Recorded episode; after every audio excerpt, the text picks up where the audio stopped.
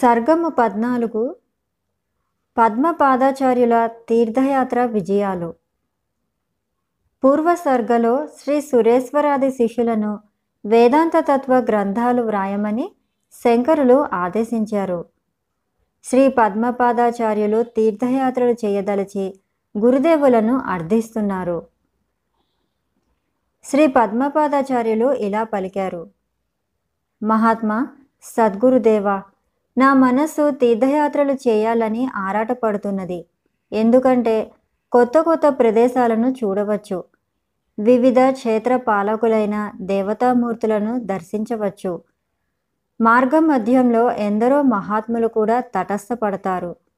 కనుక గురుదేవులు పరమదయతో నాకు అనుజ్ఞ ఇస్తారుగాక అని ప్రార్థించారు. శ్రీ శంకరులు పద్మపాదునితో ఇలా పలికారు. వత్స తీర్థయాత్రలు చేయాలన్న నీ సంకల్పం శ్రేయోదాయకము జ్ఞానప్రదము కూడా. కానీ గురుదేవుల పాదపద్మాలను సందర్శించటము తీర్థయాత్రలలో సమమే అవుతున్నది. గురు ఉపదేశం చేత ఆత్మదర్శనం సర్వదేవత దర్శనానికి సమానమవుతున్నది. శిష్యుడు ఎల్లవేళల యందు గురుపాత సేవ చేస్తూ గురు సన్నిధానంలోనే నివసించాలి. అదే శిష్యులకు జ్ఞానప్రదం మోక్షదాయకం అవుతుంది. అంతేగాని తీర్థయాత్రలు చేయాలంటే మార్గంలో ఎన్నో కష్టాలను ఎదుర్కొనవలసి ఉంటుంది. దాని వలన దేహం నిద్రను కోరుకు కోరుకుంటుంది. అలా నిద్రించటం వలన ధ్యానం చేసే కాలం నష్టమవుతుంది. సన్యాసులకు ధ్యానమే పరమ లక్ష్యం కదా. ఫలితంగా ఆత్మచింతన చేయలేకపోతాడు. కనుక సన్యాస ధర్మానికి విఘూతం కలుగుతున్నది. సన్యాసంలో రెండు తరగతులు ఉన్నాయి.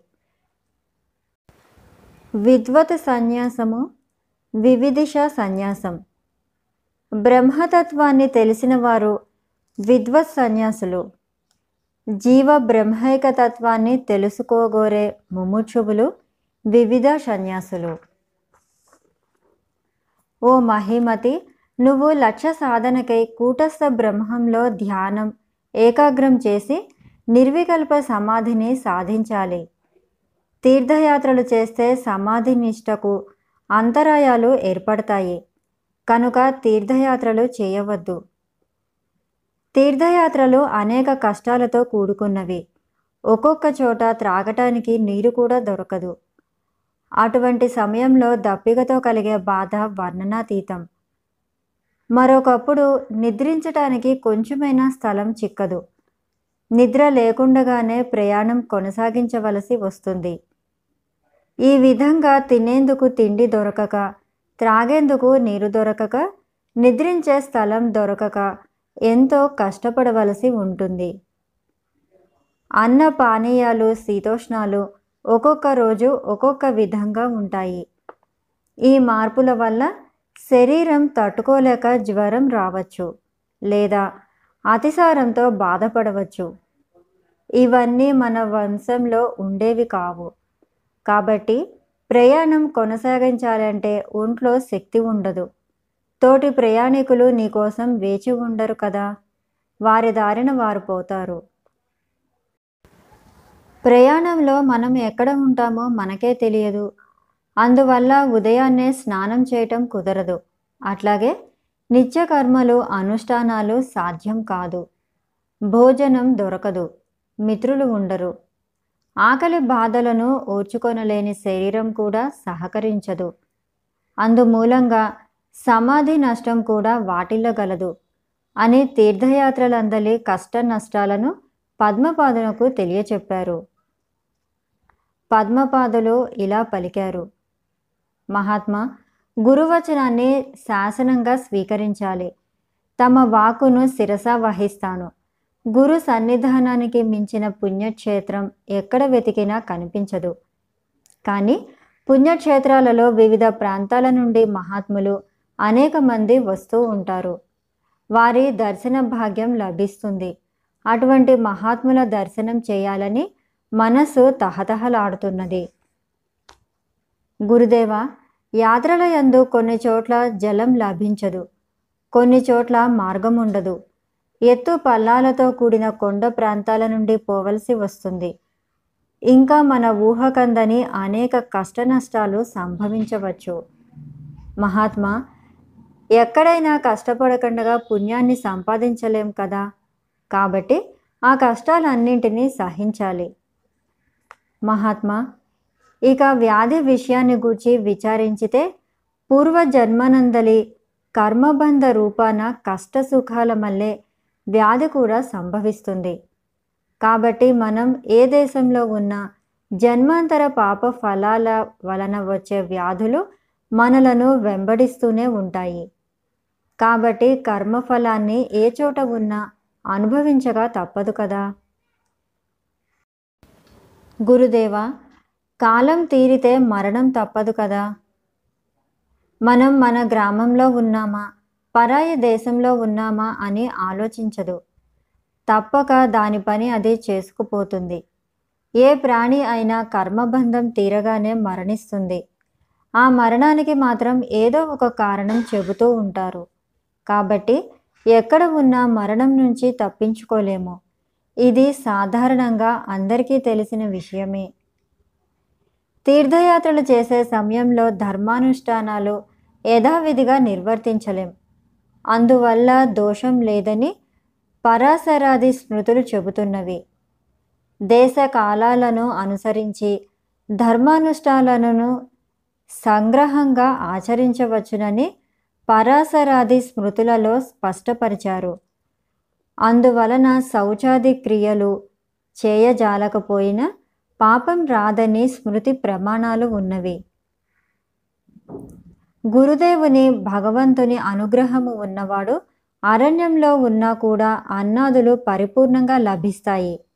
అట్లాగే ఆ దైవమే ప్రతికూలంగా ఉంటే వడ్డించిన భోజనం కూడా అపహరించబడి తినలేకపోతున్నాడు. నా పట్ల గురుకృప సంపూర్ణంగా ఉండటం చేత ఎట్టి కొరత రాదు. దైవానుగ్రహం కలవాడు పుణ్యతీర్థాలన్నింటినీ దర్శించి మహాత్ములను దేవతలను సేవిస్తూ పవిత్రుడై ఇంటికి చేరుతున్నాడు. తీర్థయాత్రలయందు దర్శించిన దైవబలం చేత మహాత్ముల సందర్శన భాగ్యం చేత మరణం పాలిట పడక ధన్యాత్ముడవుతున్నాడు. అలాగాక తీర్థయాత్రలు చేయక ఇంటి పట్టునే ఉన్నవాడు అకాల మరణం చెందుతున్నాడు. అన్నింటికీ దైవమే కారణం.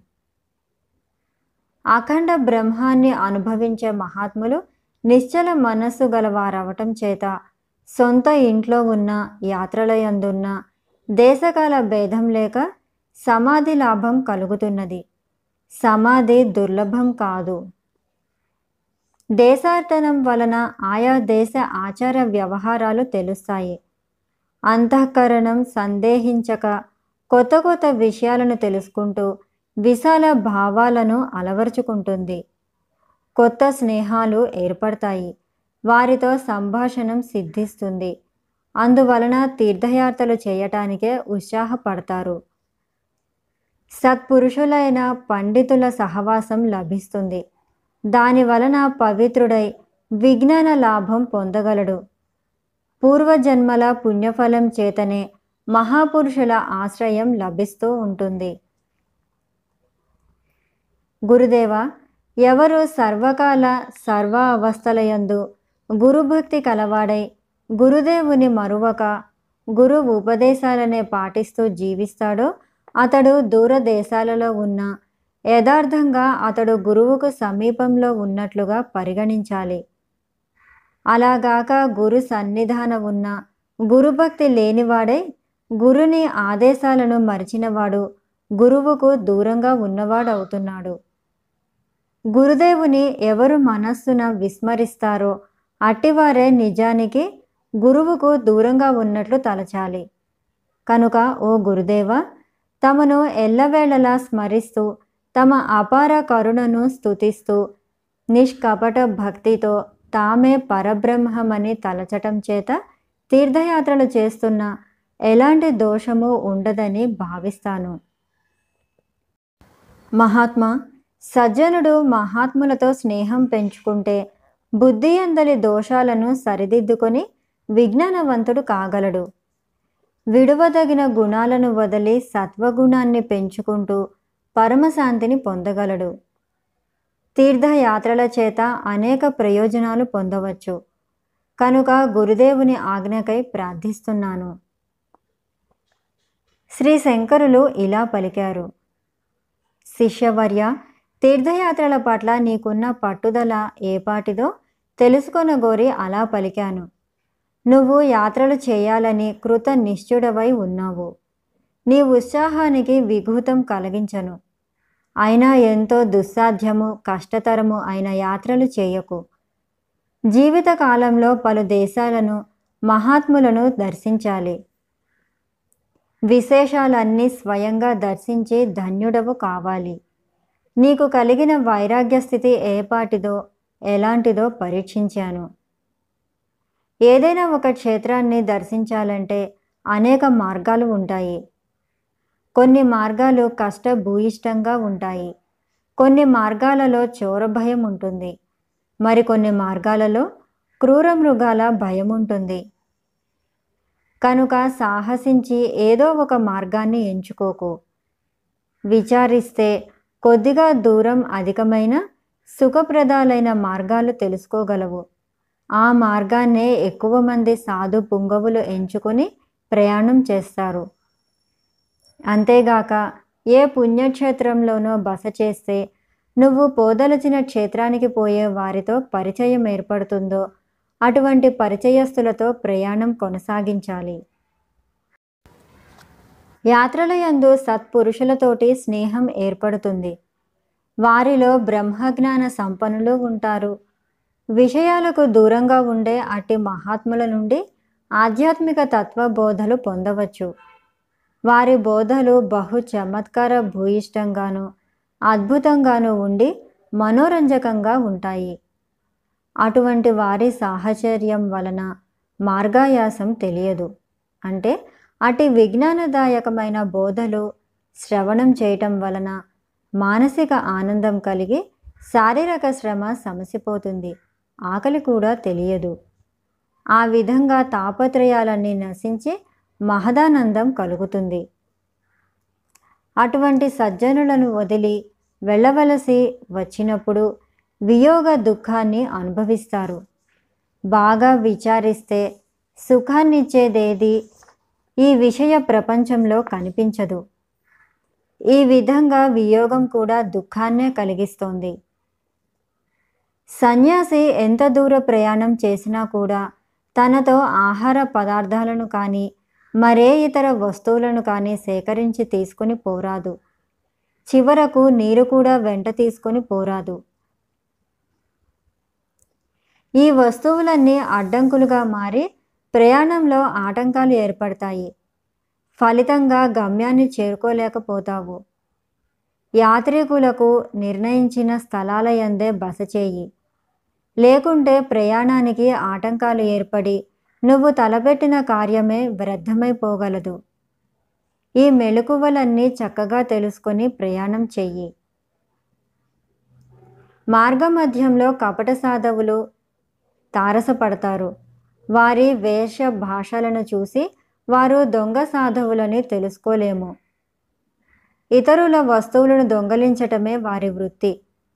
సన్యాసిని నా వద్ద ఏం దొంగలిస్తాడు? అలా అనుకుని తలచవద్దు. కౌపీనం దొరికినా తాటాకు పత్రం దొరికినా చాలు దొంగిలిస్తారు. వారు ఆప్తుల మల్లే ప్రాణమిత్రుల మల్లే ప్రవర్తిస్తారు. వారు ప్రాణం తీయటానికైనా వెనుకాడరు. వారు చేసిన అకృత్యాలు నీపై మోపటానికి కూడా ప్రయత్నిస్తారు. అటి వారిని విశ్వసించవద్దు. జాగరూకుడవై ఉండు. నువ్వు వెళ్ళే మార్గంలో ఎవరైనా మహాత్ములు ఉంటే వారిని దర్శించే ముందుకు పోవాలి. అటి మహనీయులకై దూరమనో శ్రమనో తలచక వారిని తప్పక దర్శించాలి. వారి అనుగ్రహం సంపాదించటం సర్వశ్రేయస్కరం. వారు అనుకుంటే అనుగ్రహింపగలరు నిగ్రహించనుగలరు. ఎతివరేణ్య దేశంలో అనేక రకాలైన మతాలున్నాయి. వారందరితో చనువుగా మెలగవద్దు. శ్రేయస్సును చేకూర్చే మతాలనే స్వీకరించు. కుశ్చితులు పామరులతో పలుకనైనా పలుకవద్దు. రజస్తమో గుణాలను విసర్జించి నిర్మలమైన మనస్సుతో సత్వగుణ పరబ్రహ్మంలోనే విహరించు. ఈ విధంగా కుటిల మనస్సు కలవారిని స్వీకరింపక పరబ్రహ్మాన్నే గ్రహించటం చేత నిరంతరం నిత్యానందాన్ని పొందగలవు. నాయన పరమ లక్ష్యమైన తత్వం మాత్రం ఎలాంటి పరిస్థితులలోనూ విడువకు. శ్రీ శంకరులు పద్మపాదుని తీర్థయాత్రలకు అనుమతించిన తర్వాత కొంతకాలం శిష్యులతో కలిసి ఆ ఋష్యశృంగ పర్వతం మీదనే ఉండిపోయారు. శ్రీ శంకరులు యోగశక్తి చేత తల్లి మరణావస్థలో ఉన్నదని గ్రహించారు. ఈ విషయాన్ని శిష్యులకు తెలిపి తాను యోగ మహిమ చేత ఆకాశ మార్గాన తల్లి సమీపంనకు వచ్చి చేరారు. శ్రీ శంకరుల తల్లి నాయన నా మరణ సమయంలో పనులన్నింటినీ వదిలి నీ వద్దకు వచ్చి వాలతానని పలికి వెళ్ళావు. ఇంతవరకు నువ్వు తిరిగి రాలేదు. నాకు మరణ సమయం ఆసన్నమైనది. నేనేమి చేయగలను అని చింతించసాగింది. అట్టి సమయంలో శ్రీ శంకరులు తల్లిని దర్శించి సాష్టాంగ నమస్కారం చేశారు. కుమారుని చూడగానే సూర్య తాపంచే తపించే వానికి మలయ మారుతం వీచినట్లు ఆమె శరీర తాపాలన్నీ ఉపశమించాయి. శ్రీ శంకరులు ఇలా పలికారు. అమ్మా నువ్వు అనుకోగానే నీ వద్దకు వచ్చాను. ఇక ఏ విధమైన చింత వద్దు. నీకేం కావాలో శాసించు. నీ ఆజ్ఞకై ఎదురు చూస్తున్నాను శ్రీ సతీదేవి శ్రీ శంకరులతో ఇలా పలికారు. నాయన నా ఈ అవసాన కాలంలో దైవకృప చేత నిన్ను చూడగలిగాను. అంతకు మించిన కోరిక ఏదీ నా మనస్సులో లేదు. నా పూర్వజన్మ సుకృతం చేత నిన్ను చూడగలిగాను. వస నా శరీరం శుష్కించిపోతున్నది. జీవుడు ఏ క్షణంలోనైనా ఈ దేహాన్ని విడిచిపోగలడు. నా దేహానికి శాస్త్రసమ్మతంగా అంత్యక్రియలు నువ్వే చేయాలి. లేకపోతే నాకు పుణ్యలోకాలు లభించవు. అందువల్ల పరిశుద్ధుడవైన నువ్వు కూడా ధర్మభ్రష్టుడవు కాకుందువుగాక సతీదేవి ఈ విధంగా తనకు పుణ్యలోక ప్రాప్తికై శ్రీ శంకరులను కోరగా శ్రీ శంకరులు ఆమెకు బ్రహ్మతత్వం ఉపదేశింపదలిచారు. అందువలన ఆమెకు జనన మరణ సంసారం నుండి విముక్తి కలిగించి శాశ్వత బ్రహ్మానందాన్ని ప్రసాదింపదలిచారు. ఆకాశంలా సర్వవ్యాపకము మాయాపూరితాలైన ముసలితనము వ్యాధులు లేనిది జనన మరణ సంసారం నుండి విముక్తి కలిగించేది అయిన శాశ్వత బ్రహ్మానందాన్ని ప్రసాదింపదలిచారు. ఆకాశంలా సర్వవ్యాపకము మాయాపూరితాలైన ముసలితనము వ్యాధులు లేనిది జనన మరణ దోషాలు లేనిది అవస్థలన్నింటినీ అధిగమించున్నది నిత్యమైనది అయిన సచ్చిదానంద పరబ్రహ్మను మునుపు కపిలుడు తల్లికి వేదాంత తత్వాన్ని బోధించాడు. అట్లాగే శ్రీ శంకరులు కూడా తల్లికి బ్రహ్మతత్వం ఉపదేశింపదలిచారు. తల్లులు పామరులైన జ్ఞానమూర్తులైన పుత్రులను కంటే వారి వంశమే ధన్యమవుతుంది. సతీదేవి కుమారుడు ఉపదేశించిన బ్రహ్మతత్వం తెలియజాలక శ్రీ శంకరులతో కుమార నువ్వు ఉపదేశించిన నిర్గుణ బ్రహ్మతత్వం నా బుద్ధి గ్రహించలేకున్నది. కనుక రమణీయ రూపంతో కూడినట్టి సగుణ స్వరూప రూప బ్రహ్మాన్ని నాకు చూపించు. పరబ్రహ్మాన్ని నాకు చూపించు. బోధించు అని పలికారు. తల్లి కోరిక విన్న శ్రీ శంకరులు ఆమెకు శ్రీ మహేశ్వరుని చూపదలిచారు. పరమ భక్తితో ఆ మహేశ్వరుని స్తుతించారు. ప్రసన్నుడైన మహేశ్వరుడు తన దూతలను పంపారు. శివదూతలను చూసిన సతీదేవి వారితో పోనని శ్రీ శంకరులతో చెప్పింది. కుమార శివదూతలు శూలాలు ధనస్సులు ధరించి ఎంతో భయం కలిగిస్తున్నారు. కనుక నేను వారితో కూడా పూజాలను. అంతటా శ్రీ శంకరులు మాతృ హృదయాన్ని తెలిసిన వారై శ్రీ విష్ణు భగవానుని పరమ ప్రీతితో స్తుతించారు. సర్పరాజైన ఆదిశేషునిపై పరుండి తన మృదువైన పాద పద్మాలను లక్ష్మీదేవి ఒడిలో ఉంచి తన భార్యలైన భూళిన దేవులు చామరాలతో విసురుతుండగా సంతోషంతో సుఖంగా పరుండినవాడు. పరమ భక్తుడు వాహనము అయిన గరుత్మంతుడు సదా సేవిస్తూ ఉండగా శంఖ చక్ర గద ధను ఖడ్గాలను ఐదుగురు దేవతామూర్తుల ఆకారాలతో పరివేష్టింపబడిన శ్రీ చక్ర గదాధారి కావున పువ్వు వంటి సుకుమారమైన దేహంతో కూడి నీలమేఘ శ్యామ వర్ణంతో శిరస్సున రత్న ఖచ్చితమైన కిరీటాన్ని ధరించినవాడు. కేయూర కంకణాది దివ్య కాంతులతో కూడినవాడు. కోటి సూర్యులను పరిహసించే ఇంద్రనీల కాంతులతో వెలయువాడు. కేవల తేజస్ సంపన్నుడు అటి అప్రాకృత దివ్య దేహంతో ఒప్పారే ప్రశాంత మూర్తి అయిన విష్ణు భగవానుని రూపాన్ని శ్రీ శంకరులు వర్ణిస్తూ ఉండగా తల్లి అయిన ఆ ఆర్యాంబ ఆ రూపాన్నే మదిలో తలింపసాగారు. ఆ విధంగా శ్రీ విష్ణు భగవానుని మనస్సులో ధ్యానించినదై దేహాన్ని విడిచారు. శ్రీ సతీదేవి దేహాన్ని వదలగా శంఖ చక్రాది చిహ్నాలను ధరించిన విష్ణుదూతలు విమానంతో ఆ సతీదేవి ఎదుట సాక్షాత్కరించారు. బహు సుందరాకారులు ప్రశాంత భావంతో కూడి తన కొరకు విమానంతో వేచి ఉన్న విష్ణుదూతలను చూసిన శ్రీ ఆర్యాంబ ఎంతో సంతోషించింది. పుత్రుని అత్యంత ప్రభావాన్ని తన పట్ల చూపిన అత్యంత కరుణాభావాన్ని ఎంతో ప్రశంసించారు. తరువాత ఆ విష్ణుదూతలు ఆమెను విమానంలో ఎక్కించుకుని వైకుంఠానికి బయలుదేరారు. ఆ సతీదేవి అగ్ని దిన శుక్లపక్ష ఉత్తరాయణ మొదలైన అభిమాన దేవతలను వాయు సూర్య చంద్ర విద్యుత్ వరుణాది లోకాలను దాటుకుంటూ వైకుంఠం చేరుకున్నారు.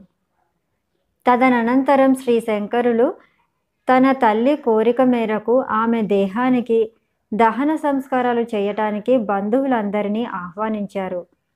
అంతటా ఆ బంధుజనులు శ్రీ శంకరులతో యతీశ్వర నువ్వు సన్యాస ఆశ్రమం స్వీకరించిన తర్వాత మాతృకర్మ చేయటం శాస్త్ర విరుద్ధం నీకట్టి అధికారం లేకున్నా శాస్త్ర మర్యాదని అతిక్రమించి మాతృదేహానికి దహన సంస్కారం చేయటానికి పూనుకున్నావు.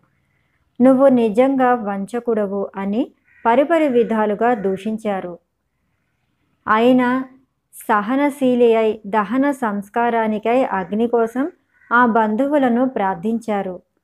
నువ్వు కర్మభ్రష్టుడవు కనుక అగ్నిని ఇయ్యము అన్నారు. అహంకార శూన్యుడే అయిన శ్రీ శంకరులు వారిపై ఆగ్రహించి శపించారు. శ్రీ శంకరులు జ్ఞాతులపై ఆగ్రహించి తన గృహ ఆవరణలోనే కట్టెలతో చితిని పేర్చి తల్లి మృతదేహాన్ని దానిపై ఉంచారు. తల్లి దహనానికి అగ్నిని ఇవ్వటానికి నిరాకరించిన జ్ఞాతులకు గుణపాఠం చెప్పదలచి తల్లి కుడి భుజాన్ని మదించి అగ్నిని పుట్టించారు. ఆ అగ్నితో తానే స్వయంగా తల్లి మృతదేహానికి దహన సంస్కారాలను చేశారు. ఎన్ని విధాలుగా ప్రార్థించిన అగ్నిని ఇవ్వకుండటం చేత వారినందరినీ ఈ విధంగా శపించారు. బ్రాహ్మణులకు వేదమే ప్రాణం అవటం చేత ఈ దేశంలో వేదాలు పఠింపని వారవుతారుగాక అంతేగాక ఈ దేశంలో బ్రాహ్మణుల ఇంట ఏ యతీశ్వరుడు భిక్ష చేయకుంటాడు గాక? ఇక మీదట మీ గృహ ఆవరణమే. మీకు శ్మశాన వాటికలవుతాయి గాక అని శపించారు. నేటికి కేరళ దేశంలో బ్రాహ్మణులు వేదాన్ని పఠించరు. యతీశ్వరులకు భిక్షనివ్వరు. వారి గృహ ఆవరణలయందే దహన సంస్కారాదులు నడుస్తున్నవి. తపోధనులను శాంత స్వభావులను భయభక్తులతో సేవించాలే కానీ వారిని పీడిస్తే వారి కోపాగ్నికి గురికాక తప్పదు కదా. చందన వృక్షం నుండి సుగంధం చల్లదనం ఇచ్చే చందనాన్ని పొందవచ్చు. అదే గంధపు మానుని రాపిడి చేస్తే అగ్ని జ్వలించి అడవినంతా దహిస్తుంది. అందువలన మహాపురుషులకు ఎంతమాత్రము బాధ కలిగించరాదు. మహాత్ములు తపస్సంపన్నులు విధి నిషేధాలకు అతీతులు. వారు చేసే కార్యాలు శాస్త్ర విరుద్ధంగా ఉన్నట్లు కనిపించినా విచారిస్తే అందులో లోకోపకారం అంతర్లీనమై ఉంటుంది. కనుక దోషాలు కావు. దృష్టాంతంగా పరశురాముడు తండ్రి ఆజ్ఞ ప్రకారం తల్లిని వధించాడు. అందలి అంతరార్థం తెలిసిన తర్వాత ఎవరూ అతన్ని తప్పుపట్టలేదు. ఆ విధంగా శాస్త్ర మర్యాదలన్నీ సామాన్యులకే కానీ మహాత్ములకు కాదు. శ్రీ శంకరులు యతీశ్వరులే అయిన మాతృమూర్తిని సంరక్షించాలనే పరమధర్మాన్ని తెలిపారు. శ్రీ శంకరులు తన తల్లిని సంసార బంధాల నుండి విముక్తురాలను చేసి వైకుంఠ పదానికి చేర్చారు. తరువాత తన అద్వైత తత్వ ప్రచారం అప్రతిహతమై వర్ధిల్లేటట్లు చేశారు. సర్వ విరుద్ధ మతాలను మొదలంట నాశనం చేశారు. సర్వకార్య సమర్థుడని పేరుగాంచారు. శ్రీ శంకరులు మాతృమూర్తికి సద్గతులు కలిగించిన తర్వాత శ్రీ పద్మపాదాచార్యుల ఆగమనానికై కేరళ దేశంలోనే కొంతకాలం ఉండిపోయారు. తర్వాత పద్మపాదుడు ఉత్తర దేశ పుణ్యక్షేత్రాలను పెక్కింటిని దర్శించారు. శ్రీ పద్మపాదుడు ఉత్తర దేశ యాత్రలు ముగించుకొని దక్షిణ దేశంలో ప్రవేశించారు. ముందుగా సముద్ర జలమంతా ఒక్క చుక్క కూడా మిగలకుండగా ఆపోసన పట్టిన అగస్య మహర్షిని దర్శించి తరువాత సేతుయాత్రను ప్రారంభించదలిచారు. అగస్య మహర్షి చరితం సకల వ్యాధి విధ్వంసకమని ప్రతీతి. మున్ముందుగా దక్షిణ కాశీగా పేరుగాంచిన శ్రీకాళహస్తీశ్వర క్షేత్రాన్ని దర్శించారు. ఈ క్షేత్రంలో పరమశివుడు వాయులింగ రూపంలో కొలువు తీరారు.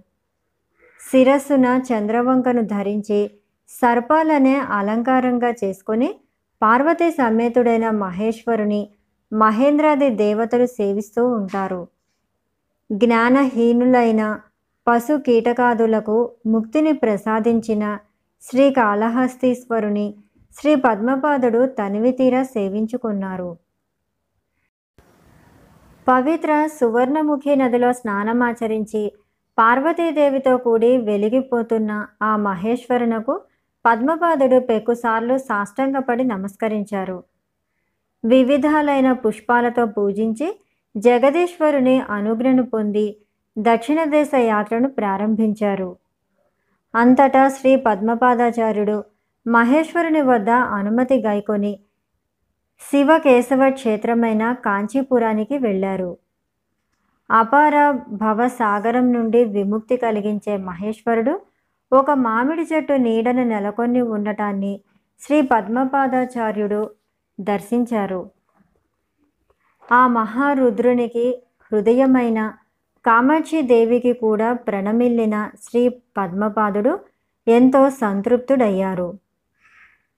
తర్వాత కాంచీపురానికి సమీపంలోని కల్లాల క్షేత్రంలో వెలసి ఉన్న శ్రీ లక్ష్మీకాంతుని శ్రీ పద్మపాదాచార్యులు దర్శించారు. ఆ పరమాత్ముని పరమ భక్తితో స్తుతించారు. అక్కడ నుండి బయలుదేరి వెళ్ళి శ్రీ పద్మపాదుడు పుండరీక క్షేత్రాన్ని దర్శించారు. అక్కడ నృత్యాలకు మూలపురుషుడు జగతికి నాట్యాచారుడు అయిన పార్వతీ సహిత సదాశివుని ఎంతో ప్రేమతో సేవించుకున్నారు. భవసాగరాది భేదింప సమర్థమైన ఆ దేవదేవుని నృత్యాన్ని నిర్మలాత్మలైన మహర్షులు దర్శిస్తున్నారు. ఆ నృత్యం సర్వ భయాలను పోగొట్టి కైవల్యాన్ని ప్రసాదించేదై ఉంది. అట్టి నృత్యాన్ని గౌరీదేవి ఆనందంతో వీక్షిస్తున్నది. శివభక్తుడు ఒకడు ఆ క్షేత్రం గుండా ప్రవహించే నది ఎలా ఉత్పత్తి అయినదో శ్రీ పద్మపాదునకు తెలియపరిచారు. భక్తుల సౌకర్యానికై పరమ దయాళువైన పరమశివుడు గంగను స్మరించగా ఆ గంగాదేవి ప్రత్యక్షమై వివిధ నదులలో జలాలను గ్రహించి ఇక్కడ నదిగా ప్రవహించింది. ఈ విధంగా ప్రవహించిన ఆ నది పరమ పవిత్రమై విలసిల్లింది. ఈ గంగలో స్నానం చేసే వారందరూ పరమ పవిత్రులవుతారని పెద్దలు చెబుతున్నారు. పరమశివుని నృత్యాన్ని చూడటానికి వచ్చే అశేష భక్తుల సౌకర్యానికై శివుని ఆజ్ఞ చేత ఏర్పడిన గంగ అవటం చేత ఈ నదికి శివగంగ అనే పేరు ఏర్పడింది. పరమశివుడు మహోత్సాహంతో నాట్యం చేస్తూ ఉండగా ఆ పరమశివుని తాపం చల్లారటానికై పార్వతీదేవియ గంగా రూపంలో అవతరించినది. అందువలన ఈ నదికి శివగంగ అనే నామం ప్రసిద్ధమైనదని మరికొందరి నమ్మకం. ఏది ఏమైనా ఆ నదికి శివగంగ అనే పేరు కలగటము అందు మునక వేసే వారందరూ పవిత్రులవుతున్నారన్నది అది మాత్రం యథార్థం. మహేశ్వరుడు మహా సంతోషంతో నాట్యం చేస్తూ ఉండగా ఆ ఉరిపిడికి జట జూటాలలోని గంగాదేవి తాళలేక జలమంతా నేలపైకి చిందించినదని ఇంకొందరు చెబుతున్నారు. ఈ శివగంగలో ప్రతిరోజు స్నానం చేసి దేవదేవుని పాదపద్మాలను దర్శించుకొని పరిశుద్ధ అంతరంగులై ఆ పరమశివుని నాట్యాన్ని వీక్షిస్తున్నారు. పరిశుద్ధాత్ములవుతున్నారు. ఆ మహాదేవునే నటరాజని స్తుతిస్తున్నారు. ఏ పుణ్యాత్ముడు ఈ పవిత్ర శివ గంగలో మునకలు వేస్తారో శివ పార్వతులను దర్శిస్తున్నారో అటివారు ధన్యాత్ములవుతున్నారు. అటివారి పుణ్య సంపదను విలువ కట్టాలంటే ఆ పరమేశ్వరునికి తప్ప ఇతరులకు సాధ్యం కాదు. ఈ విధంగా ఆ శివభక్తుడు తీర్థ మహాత్యాన్ని వర్ణించి తెలుపగా పద్మపాదుడు ఆ భక్తునితో కలిసి శివగంగ యందు స్నానమాచరించి పార్వతీ పరమేశ్వరులను దర్శించుకున్నారు. అంతటా శ్రీ పద్మపాదుడు శివగంగ నుండి ప్రయాణమై రామేశ్వర క్షేత్రాన్ని సేతు సందర్శనాన్ని చేయదలిచారు. మార్గ మధ్యంలో కావేరీ తీరాన ఉన్న క్షేత్రాన్ని దర్శించారు.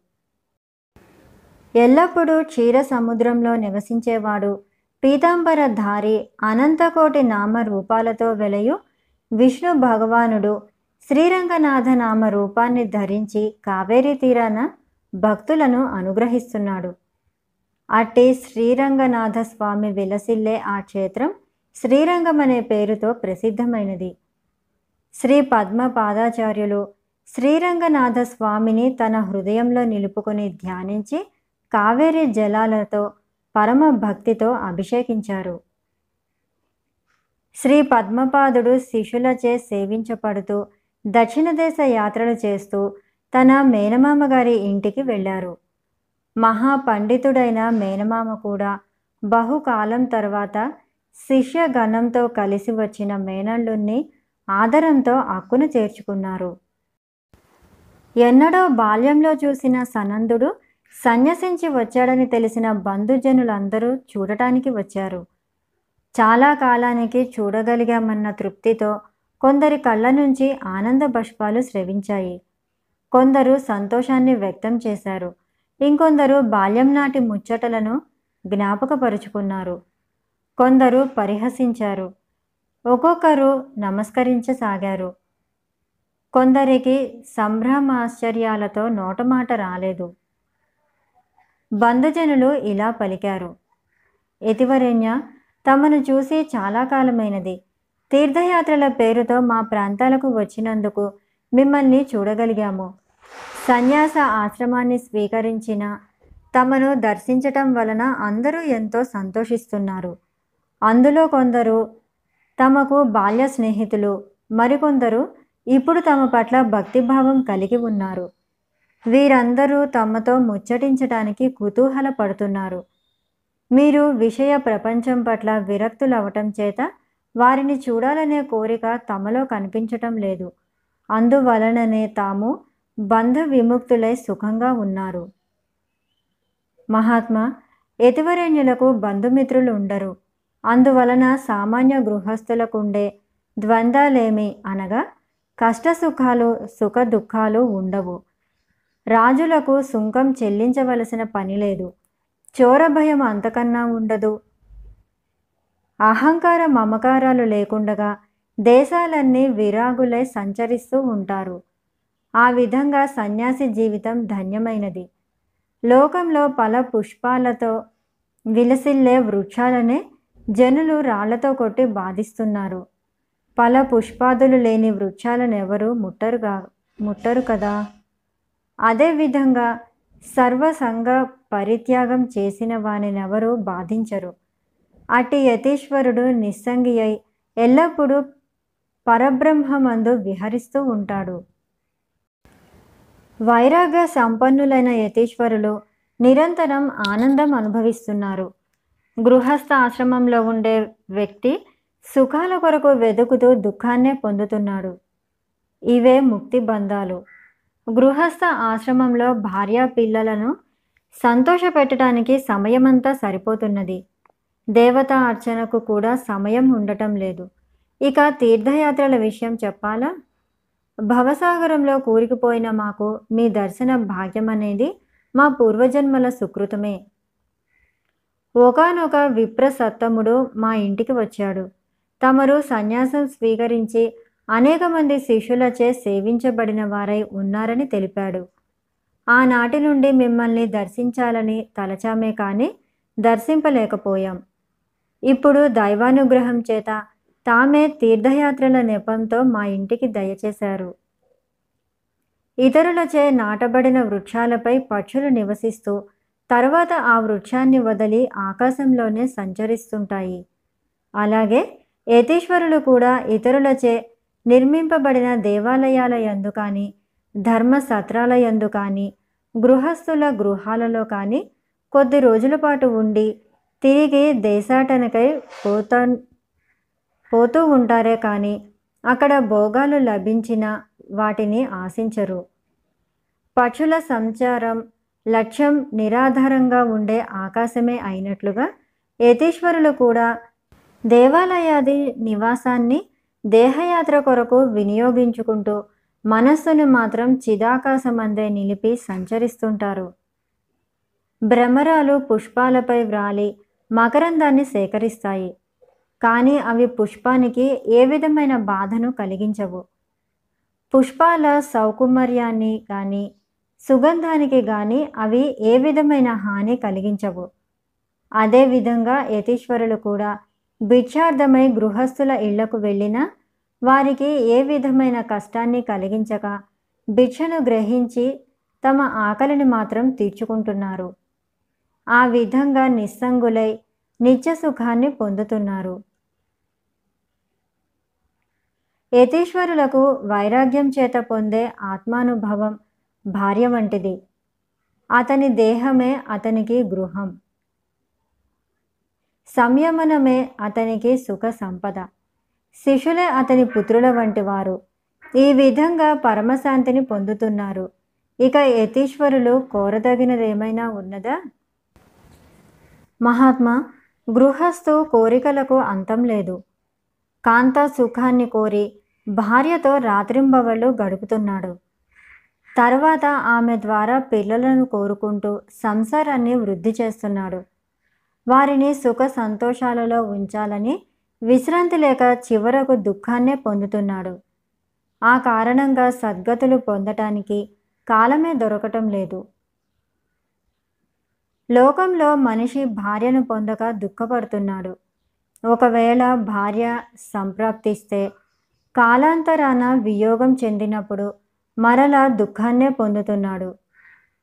కోరుకున్నది ప్రాప్తించినప్పుడు క్షణికమైన ఆనందం పొందిన కోరుకున్నది నష్టపోయినప్పుడు తీవ్రమైన దుఃఖాన్ని పొందుతున్నాడు.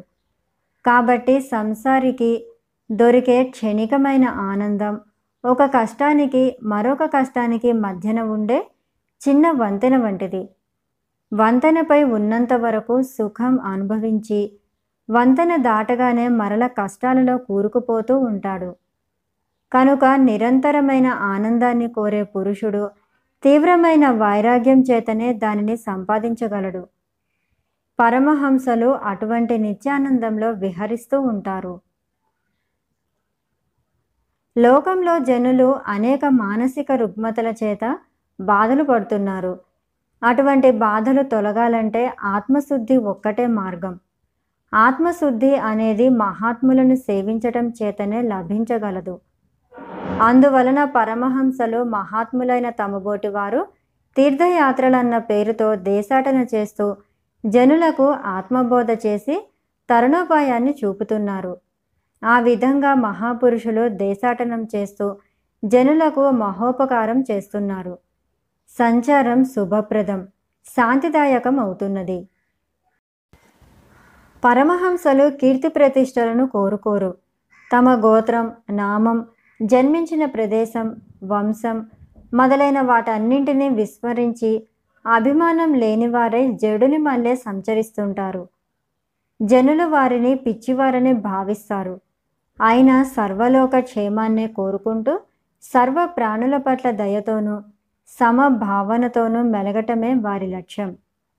ఆహార పానీద పానీయాదుల యందు కోరికలు ఉండవు. ఏది దొరికితే దానితోనే ఎంత దొరికితే అంతతోనే తృప్తి చెంది జీవిస్తూ ఉంటారు. ఇది సన్యాసులకు విధించిన అపరిగ్రహ వ్రతం పరమ ధర్మమై ఉన్నది. పరమహంసలు స్వయంగా పరిశుద్ధ ఆత్మలవటం చేత జనులకు పరమాత్మ తత్వాన్ని బోధిస్తూ వారిని నిర్మల హృదయాలుగా చేస్తుంటారు. వారు ఎక్కడ ఉంటారో అదే పుణ్యతీర్థం అవుతుందని పెద్దలు చెబుతున్నారు. ఓ యతివర! బహుజన్మల సుకృతం చేత అప్రాకృతమైన తమ సందర్శనం లభ్యమైనది. మా బంధు జనులందరము ఎంతో సంతోషిస్తున్నాము. అదిగాక మహాత్ముల దివ్య సందర్శనం సహజీవనం సామాన్యులకు కూడా ముక్తిని కలిగిస్తున్నది. కనుక మా ప్రార్థనలను వమ్ము చేయకండి. మా ప్రార్థనలను మన్నించి కొన్ని రోజులు ఇక్కడ గడపండి. లేకుంటే వారందరూ తమ వియోగం తలుచుకొని దుఃఖిస్తారు. యతిశ్రేష్ట గృహస్థ ఆశ్రమంలో మా జీవితాలన్నీ అవిద్య క్లేశాల చేత వివిధాలైన పాపకృత్యాల చేత వ్యర్థ ప్రలాపాలతో మలినమై ఉన్నవి. ధనాస పీడితులు దుర్జనులతోటి సదా స్నేహం చేస్తున్నారు. జాలి దయాగుణాలు పూర్తిగా మృగ్యమై క్రూర స్వభావం పెరిగిపోతున్నది. కనుక ఓ యతీశ్వర వీరందరినీ తమ సుబోధామృతంచే సంస్కరించండి.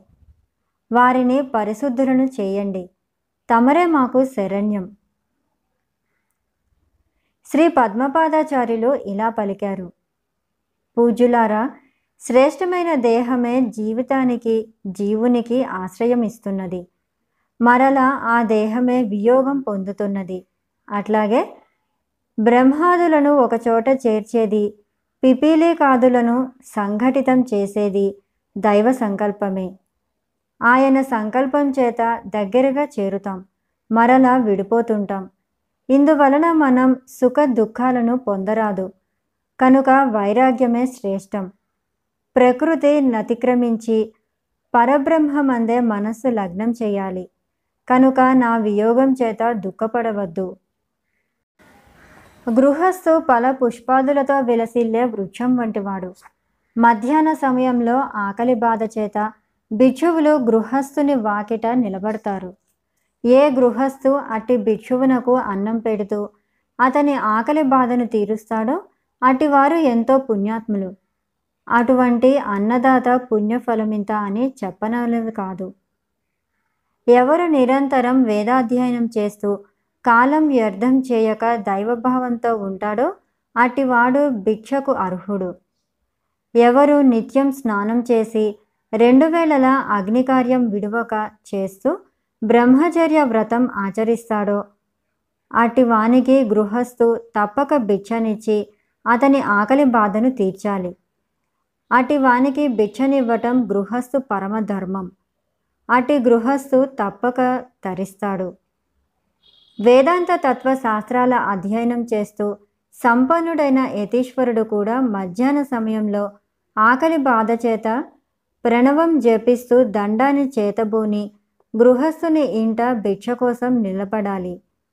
ఆ యతీశ్వరుడు పుణ్యాత్ముడైన ఆ గృహస్థు పెట్టే అన్నంతో శరీరాన్ని పోషించుకుంటూ నిత్య కర్మానుష్ఠానాలను ఆచరించాలి.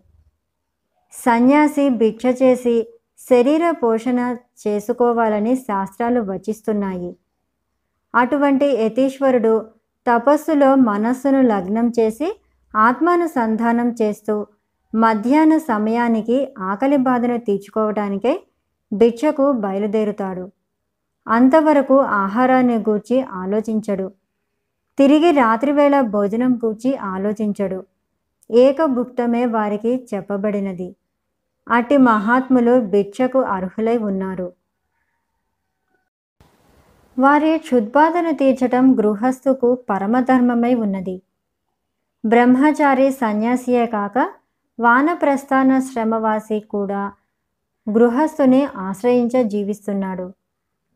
గృహస్థు దానం చేసే అన్నాన్ని భుజిస్తూ వానాలలో ఉండి తపస్సు చేసుకుంటూ శరీరాన్ని పోషించుకుంటున్నాడు. వారి తప ఫలంతో అర్ధభాగం గృహస్థుకు చెందుతున్నదని శృతి వాక్యం. కనుక గృహస్థు స్వయంగా తపమ ఆచరించకపోయినా తపోధనులకు అన్నదానం చేయటం వలన ముక్తుడవుతున్నాడు. గృహస్థు భార్యా పిల్లలతో సంసార భారం వహిస్తున్న భక్తి శ్రద్ధలతో పరమహంసలకు బ్రహ్మచారులను సేవించటం వలన వారికన్నా పుణ్యం అధికంగా సంపాదించుకుంటున్నారు. అదీగాక నిరంతరం సాధు సాంగత్యంలో ఉండటం చేత విజ్ఞాన సంపన్నుడు కూడా అవుతున్నాడు. యతీశ్వరులు అనేక కష్టాల కోర్చి తీర్థయాత్రలు చేస్తూ కఠోరమైన నిష్ట నియమాలను ఆచరిస్తూ ముక్తులవుతున్నారు. కానీ గృహస్థు ఇంటి వద్దనే ఉండి అన్నదానం మొదలైన సులభ మార్గాల ద్వారా పుణ్యాన్ని సంపాదించుకుంటున్నాడు. అయినా ముక్తిని కోరేవారు తత్వ విచారణచే ఆత్మశుద్ధిని పొంది ఇంద్రియాలను జయించాలి. ముక్తి జ్ఞానం వలనే సాధ్యపడుతుంది. ధనవంతుడైన గృహస్థుని ధనాన్ని అనేక మంది అనేక విధాలుగా పొందుతున్నారు. కొందరు గృహస్థుని స్థుతించి వాని నుండి ధనాన్ని పొందుతున్నారు. మరికొందరు వాని ధనాన్ని అపహరిస్తారు. ఇంకొందరు బలాత్కారంగా గ్రహిస్తారు. మరికొందరు దాన రూపంలో పొందుతారు. ఏమైనా ధనవంతుడైన గృహస్థు ధన్యాత్ముడేనని చెప్పవచ్చు. విప్రోత్తములు కొందరు వేదాధ్యయనం చేస్తున్నారు. మరికొందరు ఉపనిషత్తుల వంటి వేదాంత గ్రంథాలను పఠిస్తూ పవిత్రులవుతున్నారు. అటివారి వారి హృదయ పద్మాలు సర్వదేవతలకు నివాస స్థల స్థానాలు. అటువంటి వేదాత్ములను పవిత్ర ఆత్ములను సంతృప్తిపరిచిన గృహస్థు సకల దేవతలను సంతోషపెట్టిన వాడవుతున్నాడు. అందువలననే అతిథి సత్కారమే గృహస్థునకు పరమధర్మమని శృతి వచిస్తున్నది. ఆత్మజ్ఞాన సంపన్నులు జితేంద్రియులు సర్వతీర్థాలను సేవించేవారు ధ్యాన తపోనిధులు పరోపకార పరాయణులైన మహాత్ములెందరో గృహస్థుని ఇంటికి వస్తుంటారు. బహుజన్మల పుణ్యఫలం లేకుంటే వారి సందర్శన భాగ్యం లభ్యమవుతుందా? ఆ విధంగా గృహస్థు తీర్థయాత్రలు చేయకపోయినా అంతకన్నా అధిక ఫలితాన్ని పొందుతున్నాడు. కాబట్టి గృహస్థునకు గృహమే పుణ్యతీర్థమని శాస్త్రాలు వచిస్తున్నవి. ఉదారుడైన గృహస్థు తన ఇంట్లోనే ఉంటూ సర్వము పొందుతూ ధన్యాత్ముడు అవుతున్నాడు గృహస్థు మానవులకే కాక సకల ప్రాణుల జీవనానికి ఆధారభూతుడవుతున్నాడు. మూషికాల వంటి జీవులు ఇంటి లోపలే ఉండి జీవిస్తున్నాయి. గోవు మొదలైన జంతువులు గృహానికి బయట ఉంటూ గృహస్థుపై ఆధారపడి జీవిస్తున్నాయి. ఆ విధంగా గృహస్థ ఆశ్రమం సర్వశ్రేష్టమని తలస్తున్నాను. శరీర మాధ్యంకలు ధర్మ సాధనం అని పెద్దల మాట. అంటే చతుర్విధాలైన పురుషార్థాలను సాధించాలంటే శరీరమే ముఖ్య సాధనం. దేహం లేకుంటే ఏమీ సాధించలేరు. అటువంటి దేహం అన్నం చేతనే నిలబడి ఉంటున్నది. అన్నం సర్వాధార అని చాందోగ్యో ఉపనిషత్తులో శ్వేతకేతువు వృత్తాంతం తెలియజేస్తున్నది. అటువంటి అన్నం గృహస్థుల చేతులలో ఉన్నది. వృక్షాన్ని ఆశ్రయించి పండ్లు ఉన్న విధంగా గృహస్థును ఆశ్రయించి అన్నం ఉంటున్నది. కాబట్టి అతిథులను ఆదరించటం గృహస్థునకు పరమ ధర్మమై ఉన్నది. ఓ గృహస్థులారా ఆకలితో ఇంటికి వచ్చిన అతిథిని ఆదరించండి పూజించండి. ఇదే మీకు పరమ ధర్మం. అందువలన మీరే కాదు మీ వంశమంతా తరిస్తున్నది. అతిథిని ఆదరింపగా ఆకలితో పంపితే కలిగే గతులు కఠోపనిషత్తులో యమధర్మరాజు మాటలలో స్పష్టం చేయబడినవి. అతిథి సర్వదేవత స్వరూపి అని తెలుసుకోండి. గృహస్థులారా వేదంలో ప్రతిపాదించిన కర్మలను ఫలాపేక్ష లేకుండగా పరమేశ్వర అర్పణ భావంతో చేయండి. దాని వలన అంతఃకరణం శుద్ధి చెందుతుంది. ఆత్మశుద్ధి అయితే ఆత్మజ్ఞానం సిద్ధిస్తుంది. ఆత్మజ్ఞానం వలన పరమానంద ప్రాప్తి కలుగుతుంది. అంతేగాక యతీశ్వరుని చూసి వీడు బిచ్చగాడు అని తలచవద్దు. దైవానుగ్రహం వలననే ఈ మహాత్ముడు మన గృహానికి వచ్చినాడని తలచాలి. ఈ విధంగా గృహస్థులు యతీశ్వరులు పరస్పర హితం కోరుకునేవారై మెలగాలి. గృహస్థులు నిరహంకారులై ఉపకార బుద్ధి కలిగి స్వధర్మాలను ఆచరించేవాడైతే క్రమంగా ముక్తి పొందుతారు. గృహవరులారా మేము సంసార కూపంలో పడి మలినమైనామని చింతించవద్దు. సర్వదా కామవసులై విషయాభిలాషులైన విచారించకండి. శ్రీ శంకరుల పాదపద్మాలను భక్తితో సేవిస్తే పవిత్రులవుతారు. అన్ని విధాలైన పాపాల నుండి విముక్తి పొందుతారు. వారు ధన్యాత్ములై శివ స్వరూపాలు అవుతారు. శ్రీ పద్మపాదుడు బంధుజనులతో అనేక విషయాలపై చర్చిస్తూ తన మేనమామ ఇంటనే భిక్ష తీసుకున్నాడు. మేనమామ వేదవిధుడు పండితుడు. మేనల్లుడిని చేతిలోని పుస్తకం చూసి ఆ గ్రంథం ఏమిటని అడిగాడు. అంతటా శ్రీ పద్మపాదుడు ఇది శ్రీ శంకరుల భాష్య గ్రంథానికి టీకా గ్రంథమని తెలిపాడు. అతని మేనమామ ఆ గ్రంథాన్ని అడిగి తీసుకొని ఆశాంతం చదివి తన మేనల్లుడి ప్రజ్ఞా పాఠవాలకు ఎంతో సంతోషించాడు. కానీ కొంత దుఃఖం కూడా పొందాడు. పద్మపాదుని మామ కూడా మహా విద్వాంసుడే మీమాంసా శాస్త్రం క్షుణ్ణంగా చదివినవాడు. పద్మపాదుని గ్రంథమంతా వేదాంత సిద్ధాంతాలతో నిండి ఉంది. ఆ మహాభాష్య గ్రంథ టీకా అంతా కూడా ఖండన మండన పూర్వకమై ఉన్నది. మేనల్లుడిని ప్రజ్ఞ విశేషాలు విచిత్ర రచనా శైలి చూసి విస్మయం చెందాడు. అంతేగాక ఆ గ్రంథం ప్రభాకరుడు ప్రభృత మీమాంసకులను వివిధ మతాల వారిని తీవ్రంగా ఖండిస్తూ కేవల అద్వైత తత్వాన్ని నిర్వర్ధంగా ప్రతిపాదించింది.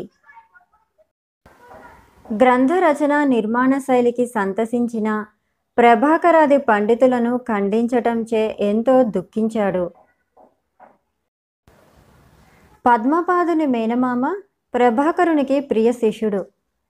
మీమాంసక మతంలో భట్ట మతమని ప్రభాకర మతమని రెండు రకాలైన మతాలున్నాయి. శ్రీ పద్మపాదుని గ్రంథంలో రెండు మతాలను తీవ్రంగా ఖండించడం చేత అతని మేనమామ ఎంతో కుపితుడయ్యాడు. ఆయన మేనల్లుడి ముందు. తన మనస్సులోని భయాందోళనను బయటకు వ్యక్తం చేయక పైకి మాత్రం ఆ గ్రంథాన్ని ఎంతో ప్రశంసించాడు. పద్మపాదుడు ఇలా పలికారు. పండితవరేణ్య మామ ఇక్కడ నుండి సేతువునకు పోయి పరమేశ్వరుని దర్శించి వస్తాను. కనుక తామి గ్రంథాన్ని తమ ఇంటనే భద్రపరచండి. నేను తిరిగి ప్రయాణంలో తీసుకుంటాను. ఈ గ్రంథం నాకు ప్రాణప్రదం. గృహస్థులకు తమ సిరి సంపదలపై ప్రీతి ఉండేటట్లుగా నాకు ఈ వేదాంత గ్రంథం అంతకన్నా ప్రియమైనది. కాబట్టి తమరు నా పట్ల దయ ఉంచి నేను తిరిగి వచ్చే వరకు మీ వద్దనే భద్రంగా ఉంచండి. పద్మపాదుడు ఈ విధంగా పలికి మేనమామకు ఆ గ్రంథం ఇచ్చి శిష్యులతో కలిసి సేతువును దర్శింప బయలుదేరినాడు. బయలుదేరే సమయంలో పద్మపాదుడు కొన్ని దుశ్శకునాలను చూశాడు. శ్రీ పద్మపాదుని ఎడమ కన్ను అదిరింది. ఎడమ చెయ్యి తొడ కొట్టుకున్నాయి. ఇంతలో ఎదురుగా వచ్చిన వాడు తుమ్మాడు. ఆయన యతీశ్వరుడు అవటం చేత ధైర్యశాలి కావటం చేత వాటిని దుశ్శకునాలుగా పరిగణించక ముందుకు సాగాడు.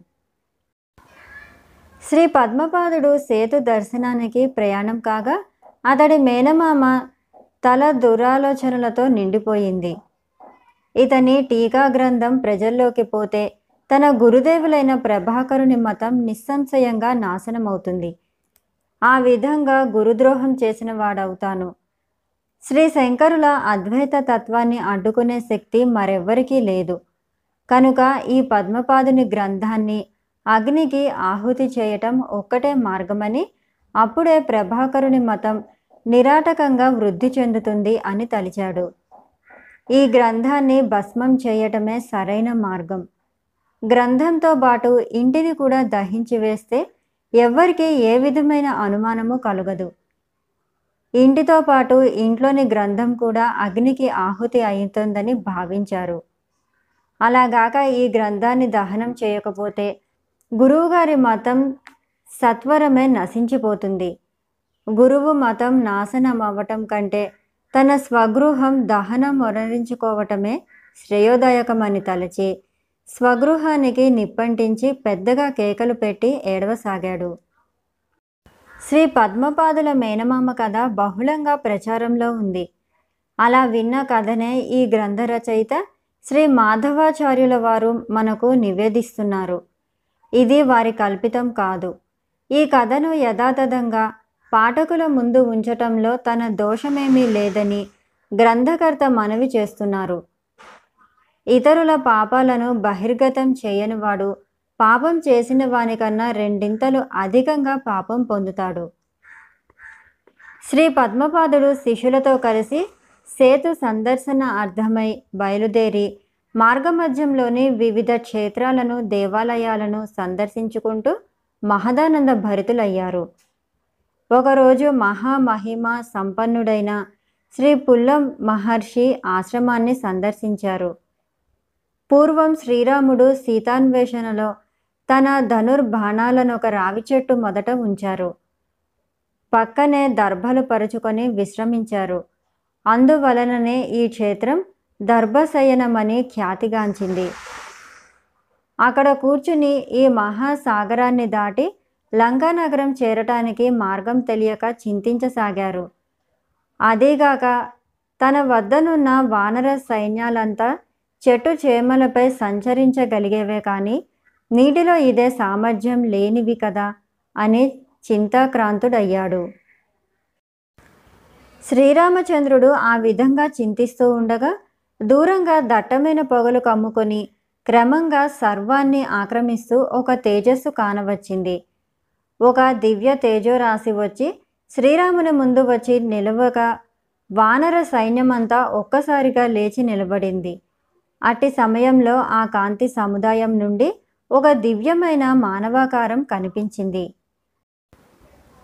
ఆ దివ్య తేజస్సు నుండి మహామహిమాత్ముడైన శ్రీ అగస్య మహర్షి తన సతీమణి అయిన లోపముద్రతో సహా దర్శనమిచ్చారు. వారి సందర్శన భాగ్యం చేత ఎల్లరూ సంభ్రమాశ్చర్య చేకుతులయ్యారు. శ్రీరాముడు ముని దంపతులను దర్శించగానే ఆయన మనస్సులోని దుఃఖాలన్నీ పటాపంచలైపోయాయి. మహదానందం పొందారు. తనకేదైనా ఉపాయం చెప్పగల సమర్థుడు ఎదురయ్యాడని ఎంతో సంతోషపడ్డారు. సూర్య భగవానుడు గాఢాంధకారాన్ని పటాపంచలు చేసేటట్లు ఈ మహాపురుషుని సందర్శనం చేత నా దుఃఖాలన్నీ నిశ్శేషంగా నశించబోతున్నాయని అనుకున్నారు. పార్వతీ పరమేశ్వరులను పోలిన ఆ లోపముద్ర అగస్య మునులను ఆర్ఘ్యపాద్యాలతో సత్కరించి వారి పాద పద్మాల మీద శిరస్సు నుంచి సాష్టాంగంగా ప్రణమిల్లారు.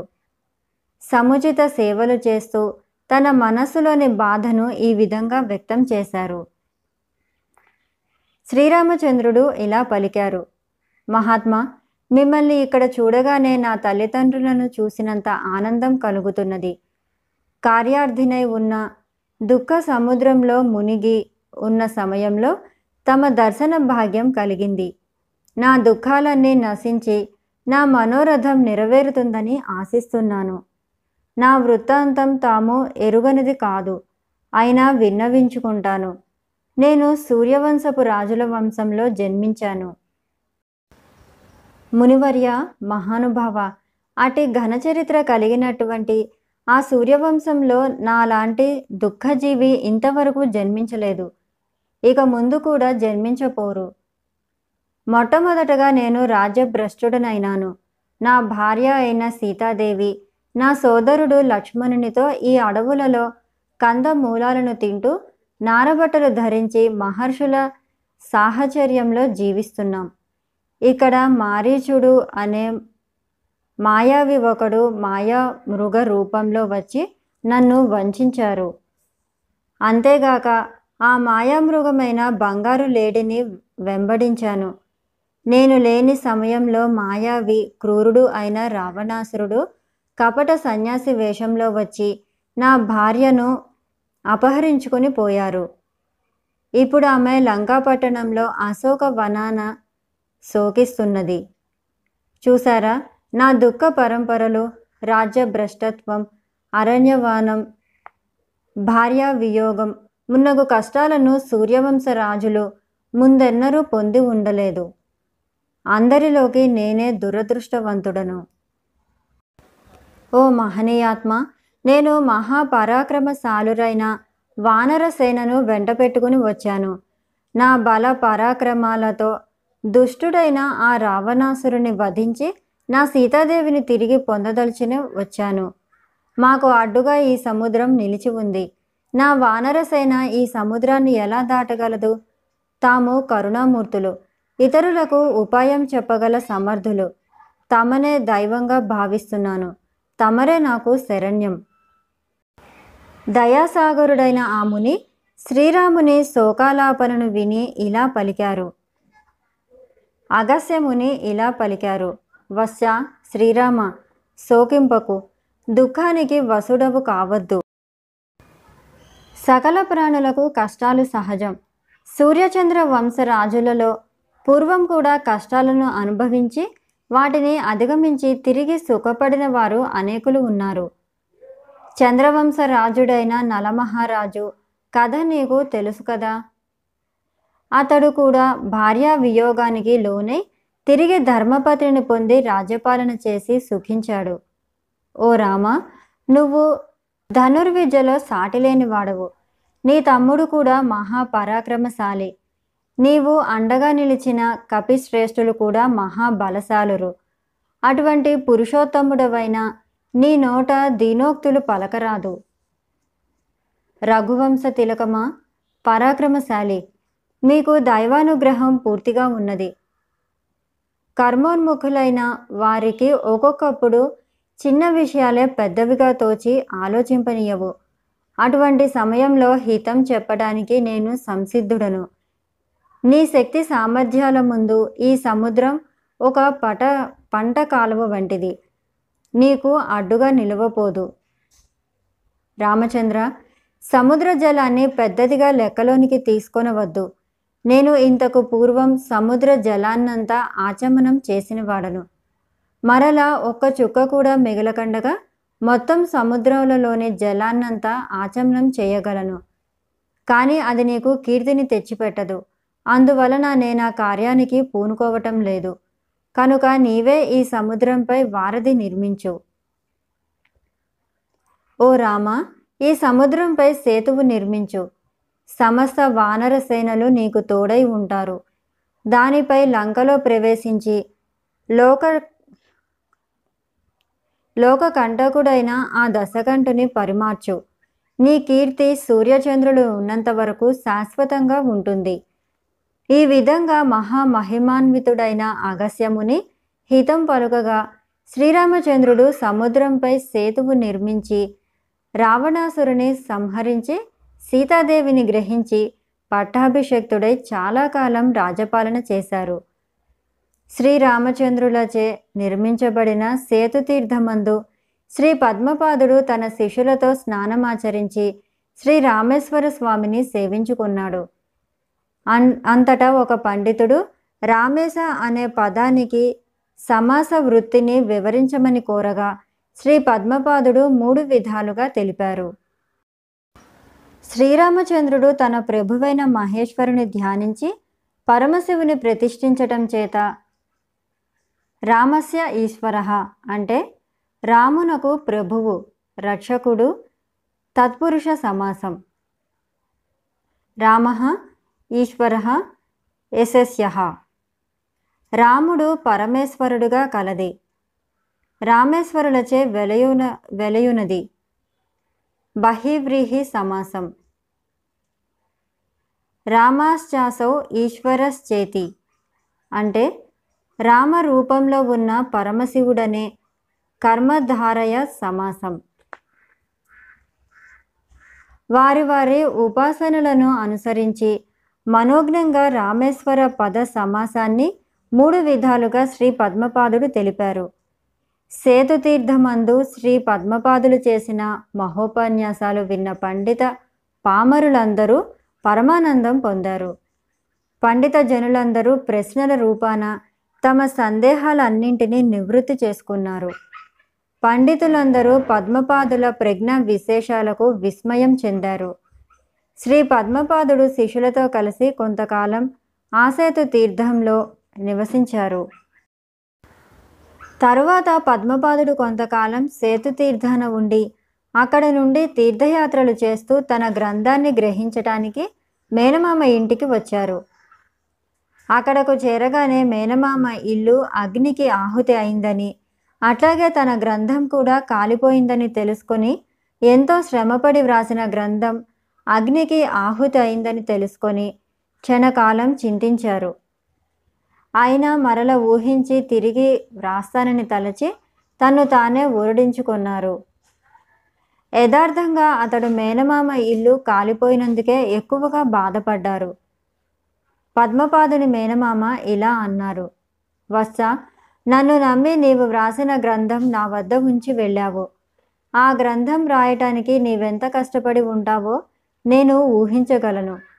నా ఇల్లు దగ్గమైపోయినా నేను చింతట చింతించటం లేదు. వెలగటలేని ఆ వేదాంత గ్రంథాన్ని నష్టపోయామని నా మనస్సు అమిత వేదన పడుచున్నది. పద్మపాదుడు ఇలా పలికారు. మామ నాకే శోకించవద్దు. దైవమలా తలచినప్పుడు మానవ మాతృలమైన మనమేమి చేయగలం? కావలసినది కాక మానదు. నేను వ్రాసిన గ్రంథం మాత్రమే దగ్గమైనది కానీ నా బుద్ధి స్థిరంగా ఉన్నది. అందువలన మరల కష్టపడి వ్రాసుకుంటాను. గృహ దహనం చేత నీవు పొందిన నష్టం పూడ్చలేనిది కదా అని చింతిస్తున్నాను. మరలా టీకా గ్రంథాన్ని వ్రాయటానికి ప్రారంభిస్తాను. దుర్మతి అయిన ఆ మేనమామ తన మేనల్లుడు కుశాగ్ర బుద్ధి అవటంచే అసూయ చెందినవాడయ్యాడు. మరలా ఇంతకన్నా తీవ్రమైన గ్రంథం వ్రాయగల సమర్థుడని ఎంచాడు. కనుక ఇతన్ని ఏ విధంగానైనా తుదముట్టిచ్చేస్తే గాని తన మనోరథం నెరవేరదని తలిచాడు. అందువలన అన్నంలో విష పదార్థం చేర్చి పద్మపాదునకు పెట్టారు. ఆ కారణాన పద్మపాదుని బుద్ధి మందగించినది. పూర్వంలా విస్పష్టంగాను నిశితంగాను ప్రజ్ఞ విశేషంతోనూ వ్రాయజాలకపోయాడు పాఠకులారా ఈ కథనమంతా ఇతరులు చెప్పగా విని వ్రాశాను. వివరం నూట పదహారవ శ్లోకంలో చూడండి. పద్మపాదుడు తన మేనమామ ఇంటనే ఉండి మరల భాష్యానికి టీకా గ్రంథం రాస్తూ ఉండగా శ్రీ శంకరుల శిష్యులలో కొందరు అనగా సన్యాసులు కారు. తీర్థయాత్రలు చేస్తూ పద్మపాదుడు ఉండే చోటునందు కలుసుకున్నారు. పద్మపాదుణ్ణి చూడగానే వారు ఆనందంతో సాష్టంగ నమస్కారం చేశారు. ఎంతో ఆదరంతో అతని పాదధూళిని శిరస్సును ధరించి తమ గౌరవాన్ని ప్రదర్శించుకున్నారు. చిగురు చిగురుటాకుల కన్నా సుకుమారమైన పాదాలు గలవాడు తనను ఆశ్రయించి వచ్చిన వారిని తేజోమయులను చేసేవాడు. అజ్ఞాన అంధకారాన్ని ధ్వంసం చేసేవాడు. అంతఃశత్రువులైన కామ క్రోధాలకు భయంకరుడు అయిన శ్రీ శంకర గురువరేణ్యులను నిరంతరం హృదయంలో ధ్యానిస్తూ ఉంటాడు. అట్టి గురుకృప విశేషం చేత ఆదిశేష బృహస్పతి వాల్మీకి ప్రభృత మహాత్ములను కూడా జయించే విద్యా సంపత్తి సంప్రాప్తమైనదని శ్రీ పద్మపాదుడు పలికాడు. ఈ విధంగా పద్మపాదుడు కొత్తగా వచ్చి చేరిన శిష్యులతో ముచ్చటిస్తూ ఉండగా సర్వ తీర్థాలను సేవిస్తూ వారి వద్దకు వచ్చి చేరిన ఒక విప్రుని చూశారు.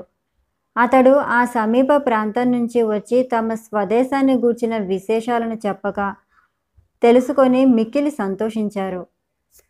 ఆ విప్రుని వలన తమ గురువరేణ్యులు కేరళ దేశంలో ఉన్నారని తెలుసుకొని శ్రీ శంకరులను దర్శింప బయలుదేరారు.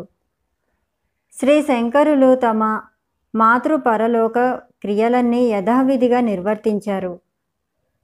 ఆకాశానికి ఎగబ్రాకుతున్న అరటి తోటల మధ్య వేదాంత ప్రచారం ఇసుమంతైనా చేయక నిరంతరం పరబ్రహ్మమందే విహరింపసాగారు. శిష్యుల రాక కోసం ఎదురు చూస్తూ శ్రీ శంకరులు మహాసురపురంలోని విష్ణు దేవాలయంలో బస చేశారు అక్కడ శ్రీ విష్ణు భగవానుని ఈ విధంగా స్తోత్రం చేశారు.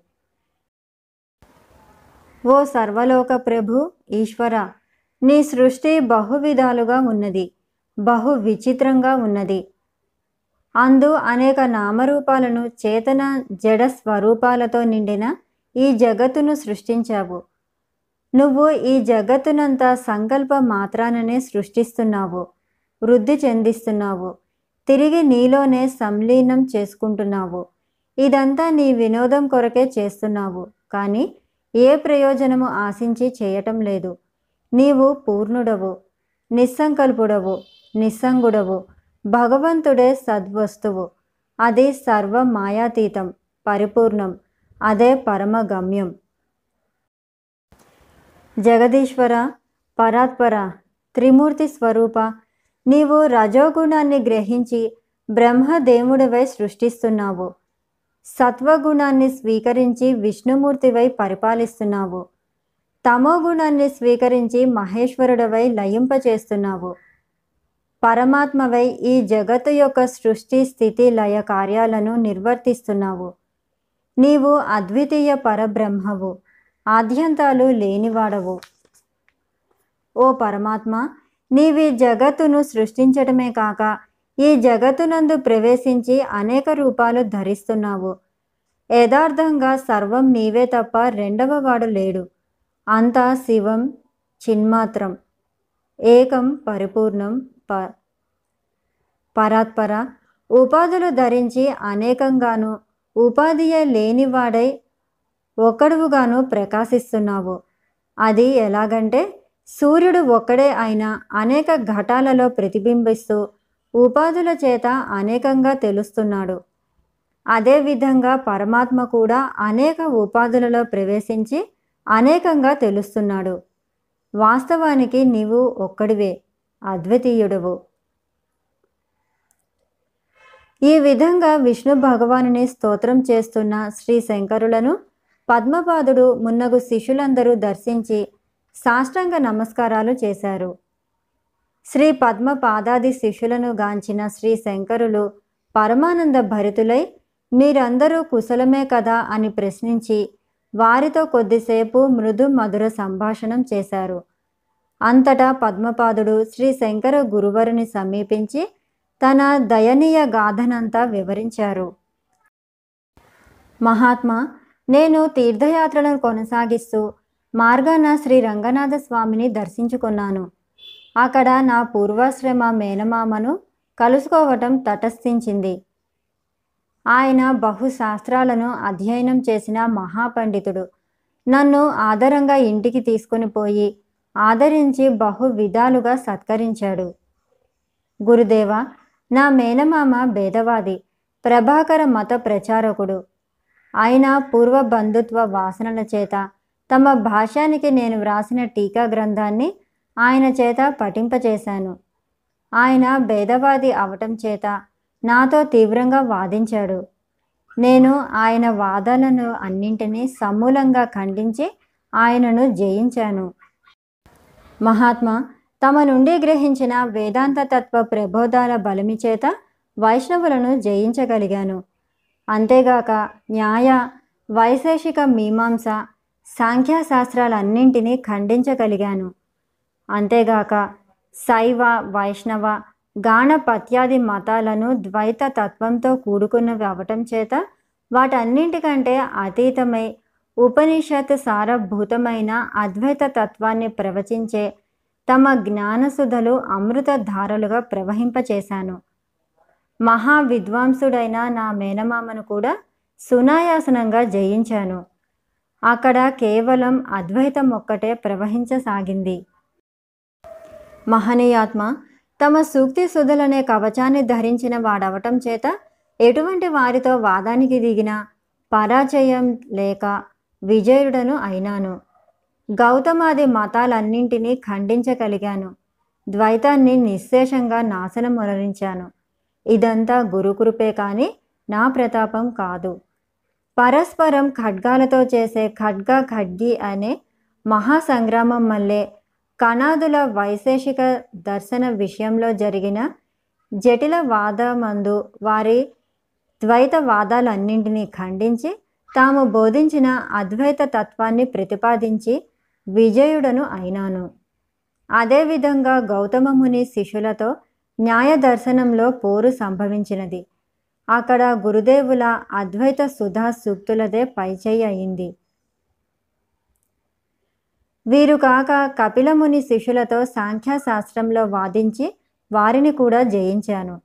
ఈ విధంగా కేవల అద్వైత సిద్ధాంతాలను కవచంగా ధరించిన వాడనవటం చేత సురక్షితుడను అయినాను. ఈ విధంగా పద్మపాదుడు తన తీర్థయాత్ర విశేషాలను గురువరుల పాదాల వద్ద సమర్పించుకున్నాడు. గురుదేవ నాచే పరాజితుడైన నా మేనమామ హృదయంలో నాపై ద్వేషం పెంచుకొని పైకి మాత్రం కపట ప్రేమ నటిస్తూ నన్ను మునుపటి వలె గౌరవించసాగాడు. నా వాదమా పటిమను నా గ్రంథ రచన చాతుర్యాన్ని పరిపరి విధాలుగా అభినందించాడు.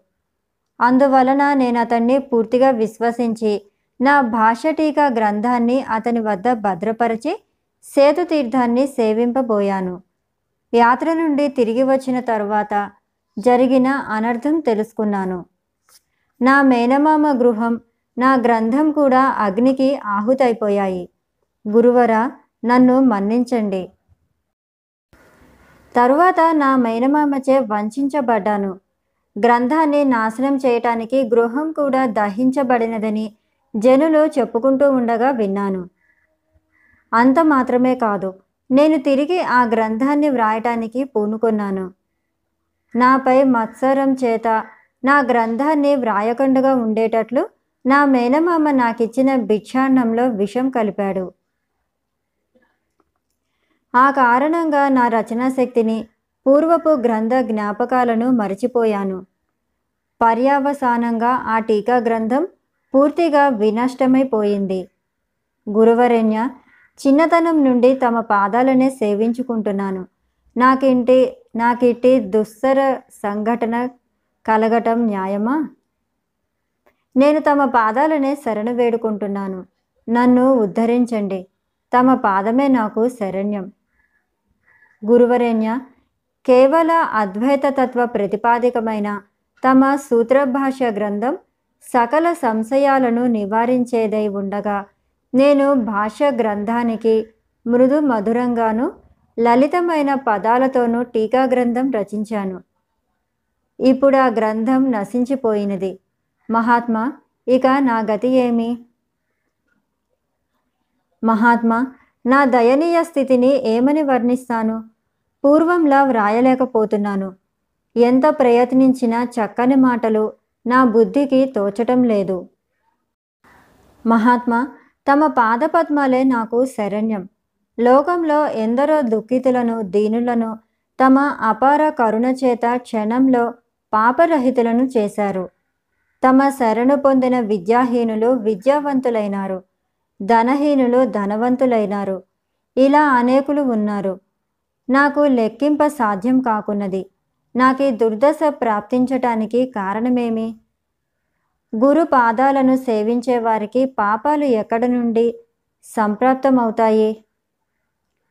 పాపాత్ములైతే గురు సన్నిధియే లభ్యం కాదు కదా. నేను తమ దివ్య పాదార విందాల కడ శరణాగతుడను అవుతున్నాను. దీనుడనై విలపిస్తున్న పద్మ పాదాచార్యుల వారిని శ్రీ శంకరులు అనుగ్రహింపదలిచారు. అంతటా శ్రీ శంకరులు ప్రశాంత అనునయ వాక్యాలతో పద్మపాదుణ్ణి ఊరడించారు. శ్రీ శంకరులు ఇలా పలికారు. నాయన దైవ ఘటననెవరూ అతిక్రమించలేరు. కనుక కర్మలు చేసేటప్పుడే అన్ని జాగ్రత్తలు తీసుకోవాలి. కర్మఫలం ఎంతో కఠినమైనది. ఎంతటి వారిని విడవదు. మనం శృంగగిరి యందు ఉన్నప్పుడే సురేశ్వరునకు తెలిపాను. కాబట్టి ఎవ్వరూ కర్మ విషయాన్ని తెలుసుకోలేరు. ఇది సత్యం.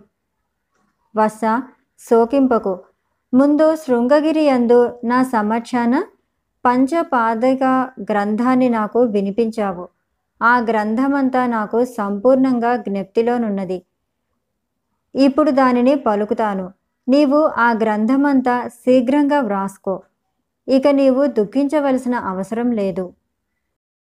శ్రీ శంకరులు పద్మపాదాచార్య విరచితమైన పంచపాదిక కృతిని మునుపటి మల్లేనే తూచా తప్పకుండా ప్రవచించారు.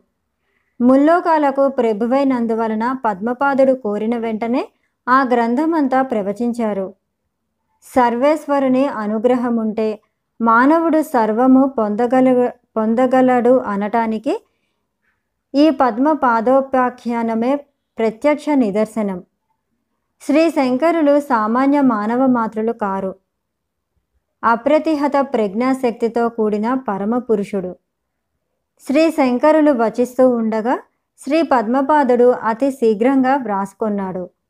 తన మనోరథం నెరవేరినందుకు కన్నుల వెంట ఆనంద శృతువులు స్రవిస్తూ ఉండగా పాడుతూ నాట్యం చేస్తూ నిరవధికార ఆనందాన్ని పొందారు. కేరళ దేశపు రాజైన శ్రీ రాజశేఖరుడు సహజంగా మంచి కవి. తదనంతరం ఆయన శ్రీ శంకరులను సమీపించి వారి పాద పద్మాలకు సాష్టాంగ నమస్కారం చేశారు. అంతటా శ్రీ శంకరులు రాజశేఖర మహారాజు తనను దర్శించటానికి మళ్ళీ రావటంచే ఎంతో సంతోషించిన వారై తాము వ్రాసి నాచే శ్రవణం చేయించిన ఆ మూడు నాటకాలు బహుళ జనాదరణ పొందినవా అని విచారించారు. అందులక మహారాజు మహాత్మా ఆ మూడు నాటకాలు ప్రమాదవశాన అగ్నికి ఆహుతైనవి అంటూ దీనంగా పలికారు. శ్రీ శంకరులు ఆ రాజశేఖరుని అనుగ్రహింపదలిచారు.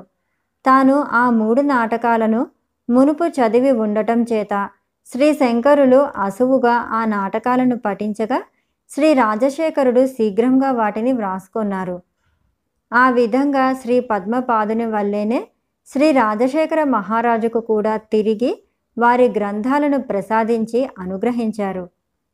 మహామహి మహితాత్ములైన శ్రీ శంకరులు భక్త సులభులని జనులు విస్తారంగా కొనియాడారు. శ్రీ శంకర గురుదేవులు అపార దయామయులు. శ్రీ శంకరులు కేరళ దేశ మహారాజుతో ఇలా అన్నారు. రాజసత్తమ కాలటే గ్రామ అగ్రహారపు బ్రాహ్మణులను శపించాను. వారు పాపాత్ములు మూర్ఖులు. వారిపై కృప చూపవలదని రాజశేఖర మహారాజును శాసించారు. శ్రీ పద్మ పాదాచార్యులు తమ టీకా గ్రంథం తిరిగి గురువర్యుల కృప విశేషం చేత పొంది మహదానంద భరితులయ్యారు. అట్లాగే శ్రీ రాజశేఖర ప్రభువు కూడా తమ నాటకాలను తిరిగి పొంది పరమానంద భరితులైనారు. శ్రీ శంకర భగవత్పాదుల వారికి అనేక విధాలుగా కృతజ్ఞతలు తెలుపుకొని తన పురానికి బయలుదేరారు. సర్గము పద్నాలుగు సమాప్తం.